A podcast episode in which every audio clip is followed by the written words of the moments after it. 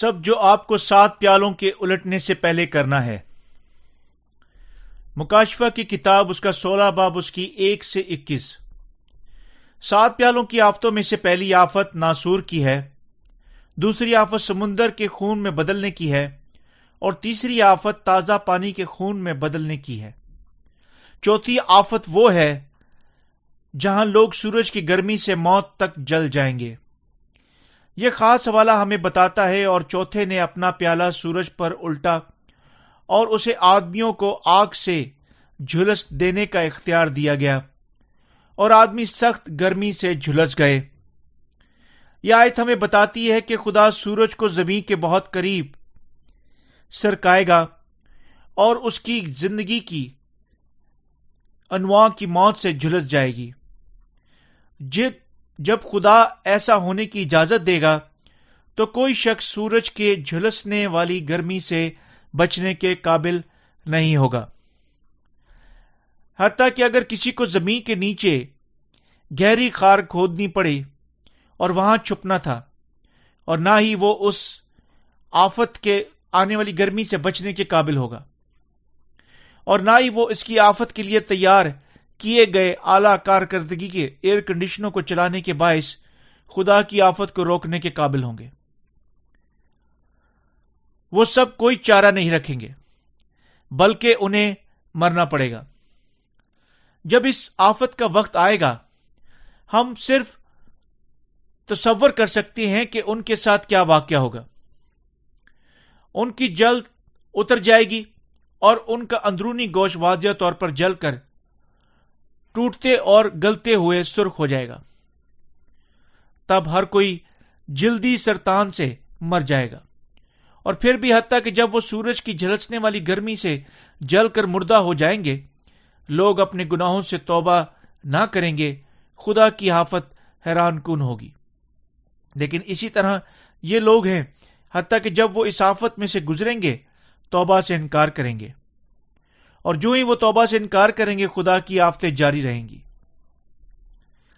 خاص حوالہ فرماتا ہے، اور پانچویں نے اپنا پیالہ اس حیوان کے تخت پر اونٹا اور اس کی بادشاہی میں اندھیرا چھا گیا، اور درد کے مارے لوگ اپنی زبانیں کاٹنے لگے، اور اپنے دکھوں اور ناسوروں کے باعث آسمان کے خدا کی نسبت کفر بکنے لگے، اور اپنے کاموں سے توبہ نہ کی۔ جب ہم دنیا، آج کی دنیا پر نظر کرتے ہیں کیا ہم لوگوں کو ان گنت تعداد نہیں دیکھتے جنہیں ابھی خدا کے ہاتھوں سے عدالت میں سے گزرنا چاہیے؟ لیکن کیونکہ خدا غزب صبر سے اپنے غزب کو تھامے ہوئے ہیں، ان کی ابھی عدالت نہیں ہوتی۔ تاہم اگر وہ یسو مسیح کی مارفت بخشی گئی، پانی اور روح کی خوشخبری پر ایمان رکھنے کے بغیر مریں گے، تو وہ خدا کے وسیلہ سے نہ مرنے والے بدنوں میں پھر زندہ کیے جائیں گے۔ اور جہنم کی ابد تک جلنے والی آگ میں ازلی اذیت کا سامنا کریں گے۔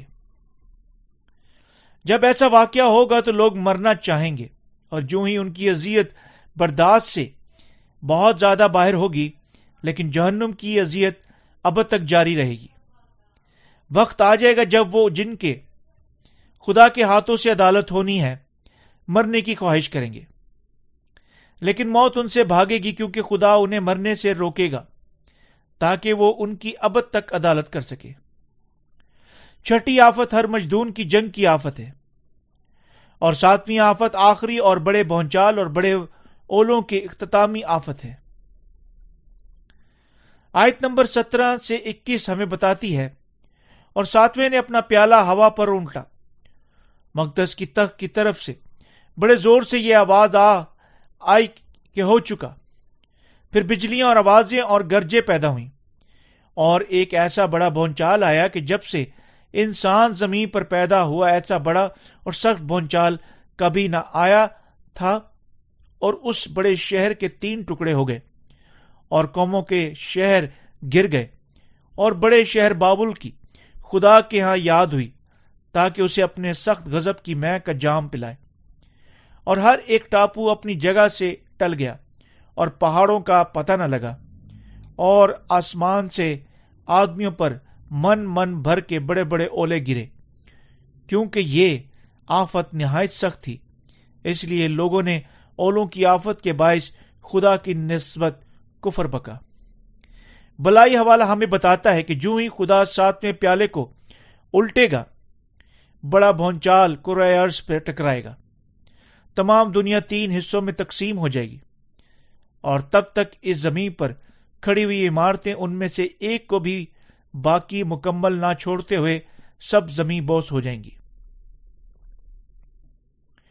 جو ہی یہ خدا دنیا خدا کے غزب ناک کہر کے ماتحت نشانہ بنے گی، تمام ٹاپو، پہاڑ غائب ہو جائیں گے۔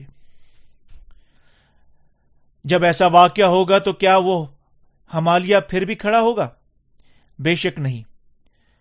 تمام اونچے پہاڑ زندہ لوگ کی آنکھوں کے سامنے بالکل غائب ہو جائیں گے۔ اس دنیا میں ہر ایک پہاڑ بلا نشان سادگی سے دھواں بن کر اڑ جائے گا۔ یہ حوالہ ہمیں یہ بھی بتاتا ہے کہ بڑے بڑے اولے، ہر ایک اولے وزن کا سو پاؤنڈ پینتالیس کلو گرام سے بھی زیادہ ہوگا۔ اس زمین پر گریں گے؟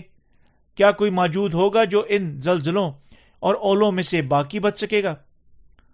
مکاشوا کی کتاب اس کے اٹھارہویں باب ہمیں بتاتا ہے کہ خدا کا کہر ان پر انڈیلا جائے گا جو اس پر ایمان نہیں رکھ چکے اور جو اس کے کلام کو نظر انداز کر چکے تھے۔ اس دنیا میں بعض لوگ دعوی کرتے ہیں، جس طرح آیا وہ اعلی مخلوق تھے۔ میں کبھی خدا کے کہر کے ماتحت نشانہ نہیں بنوں گا اور نہ ہی میں کبھی اس کے ہاتھوں سے عدالت کی سزا اٹھاؤں گا۔ تاہم خدا کی عدالت اس قسم کے لوگوں پر باقاعدگی سے لائی جاتی ہے جو اپنے ذاتی غرور اور تکبر سے بھرے ہوئے ہیں۔ ہمیں یقیناً ایمان رکھنا چاہیے کہ یہ دنیا غائب ہو جائے گی۔ جب یہ خدا کی معرفت الٹے کے سات پیالوں کی آفت سے دو چار ہوگی۔ ہمیں یقیناً خدا کے کلام پر ایمان رکھنا چاہیے۔ خدا ہمیں بتاتا ہے کہ وہ اس دنیا کو غائب کر دے گا۔ اس لیے یہ دنیا اب تک باقی نہ رہے گی۔ اسی طرح ان سب کو جو اس کے قریب انجام کا سامنا کر رہے ہیں، یقیناً حتیٰ کہ زیادہ مضبوطی سے اس سچائی پر ایمان رکھنا چاہیے اور اپنے روحانی ایمان کی پیروی کرنی چاہیے۔ اس لیے اس دنیا کے تمام لوگ لوگوں کو یقیناً اپنی روحانی نیند سے جاگنا چاہیے۔ میں نہیں جانتا آپ اب تک کس قسم کے ایمان کے ساتھ اپنی زندگی گزار چکی ہیں، لیکن اب آپ کے پاس اپنی توجہ مرکوز کرنے کا اور جگانے اور ایمان رکھنے کا وقت ہے۔ کہ آخری دور میں کیا واقع ہوگا؟ اس لیے آپ کو یقیناً مکاشفہ میں پیش کی گئی آفتوں کا ٹھیک ٹھیک علم حاصل کرنا چاہیے۔ اور آپ کو یقیناً باخبر رہنا چاہیے۔ ہمارا خداون ہمیں بتا چکا ہے کہ یہ دنیا جلد ہی خدا کے ساتھ پیالوں کی آفت کے نیچے آ جائے گی۔ اسی طرح ہمیں یقیناً خداون کا جبکہ خوشخبری کی بنیادی جاری رکھتے ہوئے انتظار کرنا چاہیے، حتیٰ کہ گو لوگ اسے اچھی طرح قبول نہیں کرتے۔ اس دنیا کا مقدر اب خطرے میں ہے۔ آج کی دنیا تمام قسم کے خطروں کے لیے آیا ہے۔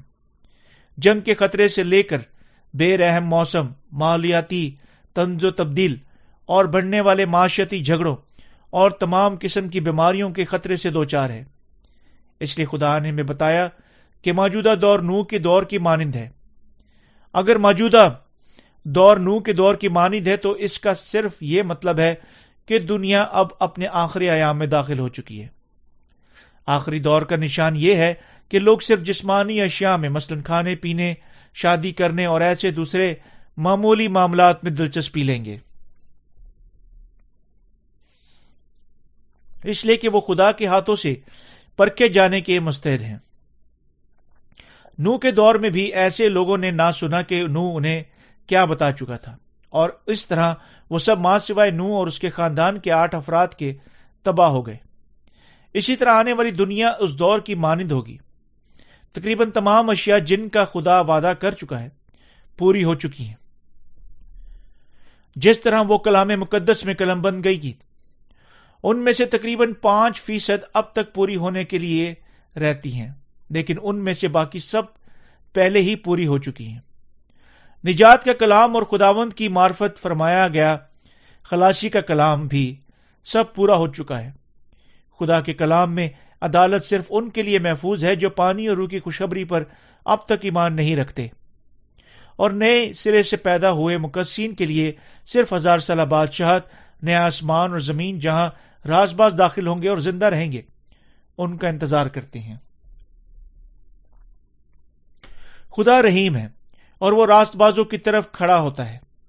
تاہم ان کے لیے جو اس کے غزب کے مستحد ہے خدا بالکل یقینی طور پر ان پر انڈیلنے کے لیے اپنا غزب نازل کرے گا۔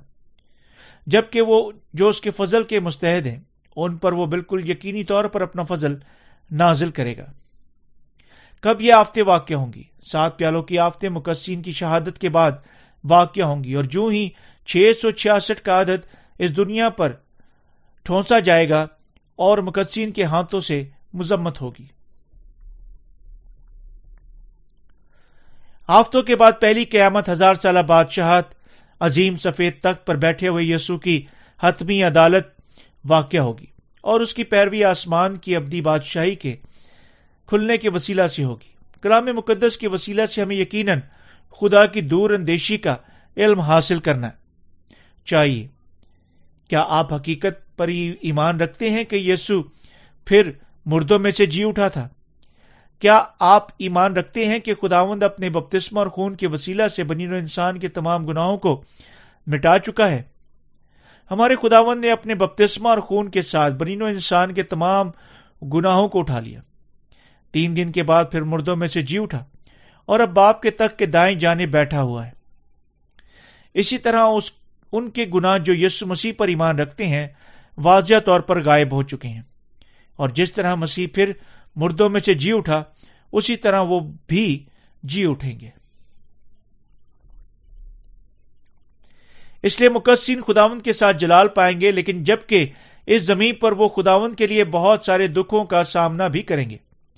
لیکن اس موجودہ دور کے دکھ اس جلال کا مقابلہ کرنے کے قابل نہیں ہے جو ان کا منتظر ہے کیونکہ یہ جلال واحد چیز ہے جو نئے سرے سے پیدا ہوئے مقدسین کا انتظار کرتا ہے۔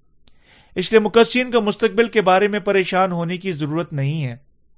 سب جو راست بازوں کو کرنا ہے کہ خوشخبری کے لیے اور اپنے ایمان کے وسیلہ سے اپنی باقی زندگی کو گزارنا ہے۔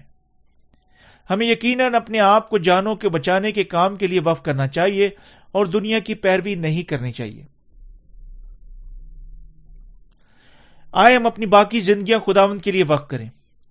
میں پریشان ہوں کہ ہمارے درمیان کوئی شخص موجود ہوگا جو خوشخبری سے گمراہ ہو جائے گا۔ جو کوئی پانی اور روح کی خوشخبری کا انکار کرے گا، بذات خود انکار، آخر میں خدا امن کا انکار کرے گا۔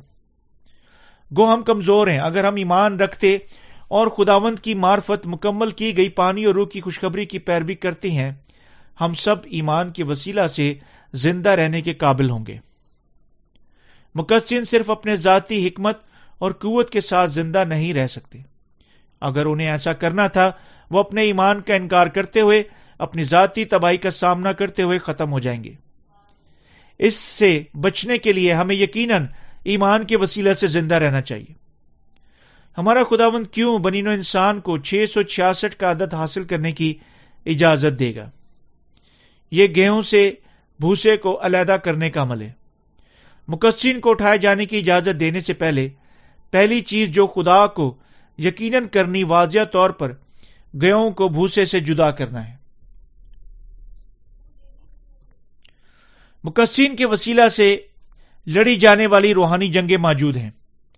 اسی طرح مقصین کو یقیناً خدا کے دشمنوں کے خلاف لڑنے سے گریز نہیں کرنا چاہیے۔ اگر وہ شیطان کے خلاف لڑنے سے ہچکچاتے ہیں، وہ اس کی بجائے شیطان کی طرف سے ایک محلک دھچکا حاصل کر سکتے ہیں۔ اس لیے تمام مقصین کو یقیناً لڑنا چاہیے اور حتیٰ کہ وضاحت خود روحانی جنگ لڑ سکتے ہیں۔ تمام روحانی جنگیں جو مقصین لڑتے ہیں، حق کے بجانب ہیں۔ خدا کی پیروی کرنے کے لیے ہر مقدس کو یقیناً شیطان اور اس کے نوکروں کے خلاف لڑنا اور غالب آنا چاہیے۔ مقدسین کو یقیناً خدا کی بادشاہی کے لیے لڑنا چاہیے۔ وہ یقیناً خدا کی بادشاہی کے لیے ستائے بھی جانے چاہیے اور دنیا کے لوگوں سے نفرت بھی اٹھانی چاہیے۔ یعنی مقصین کو خداون کی طرف سے لڑنے کا موقع دیا گیا ہے۔ بذات خود ایک اچھی بات ہے۔ اگر آپ کو خدا کی طرف لڑنے کا موقع دیا گیا ہے تو آپ کو اس کے لیے شکریہ ادا کرنا چاہیے۔ ایسی لڑائی ایک اچھی لڑائی ہے، کیونکہ یہ لڑائی خدا کی راست بازی کے لیے ہے۔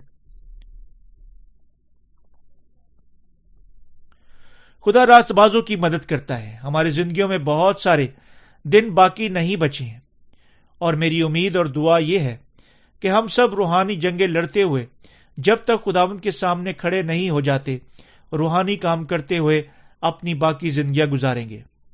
کوئی معنی نہیں رکھتا اس دنیا کے لوگ ہم سے کیا کہتے ہیں۔ ہمیں روحانی جنگ لڑنی چاہیے۔ روحانی پھل پیدا کرنے کرنے چاہیے اور یہ پھل اپنے خداون کے سامنے پیش کرنے چاہیے۔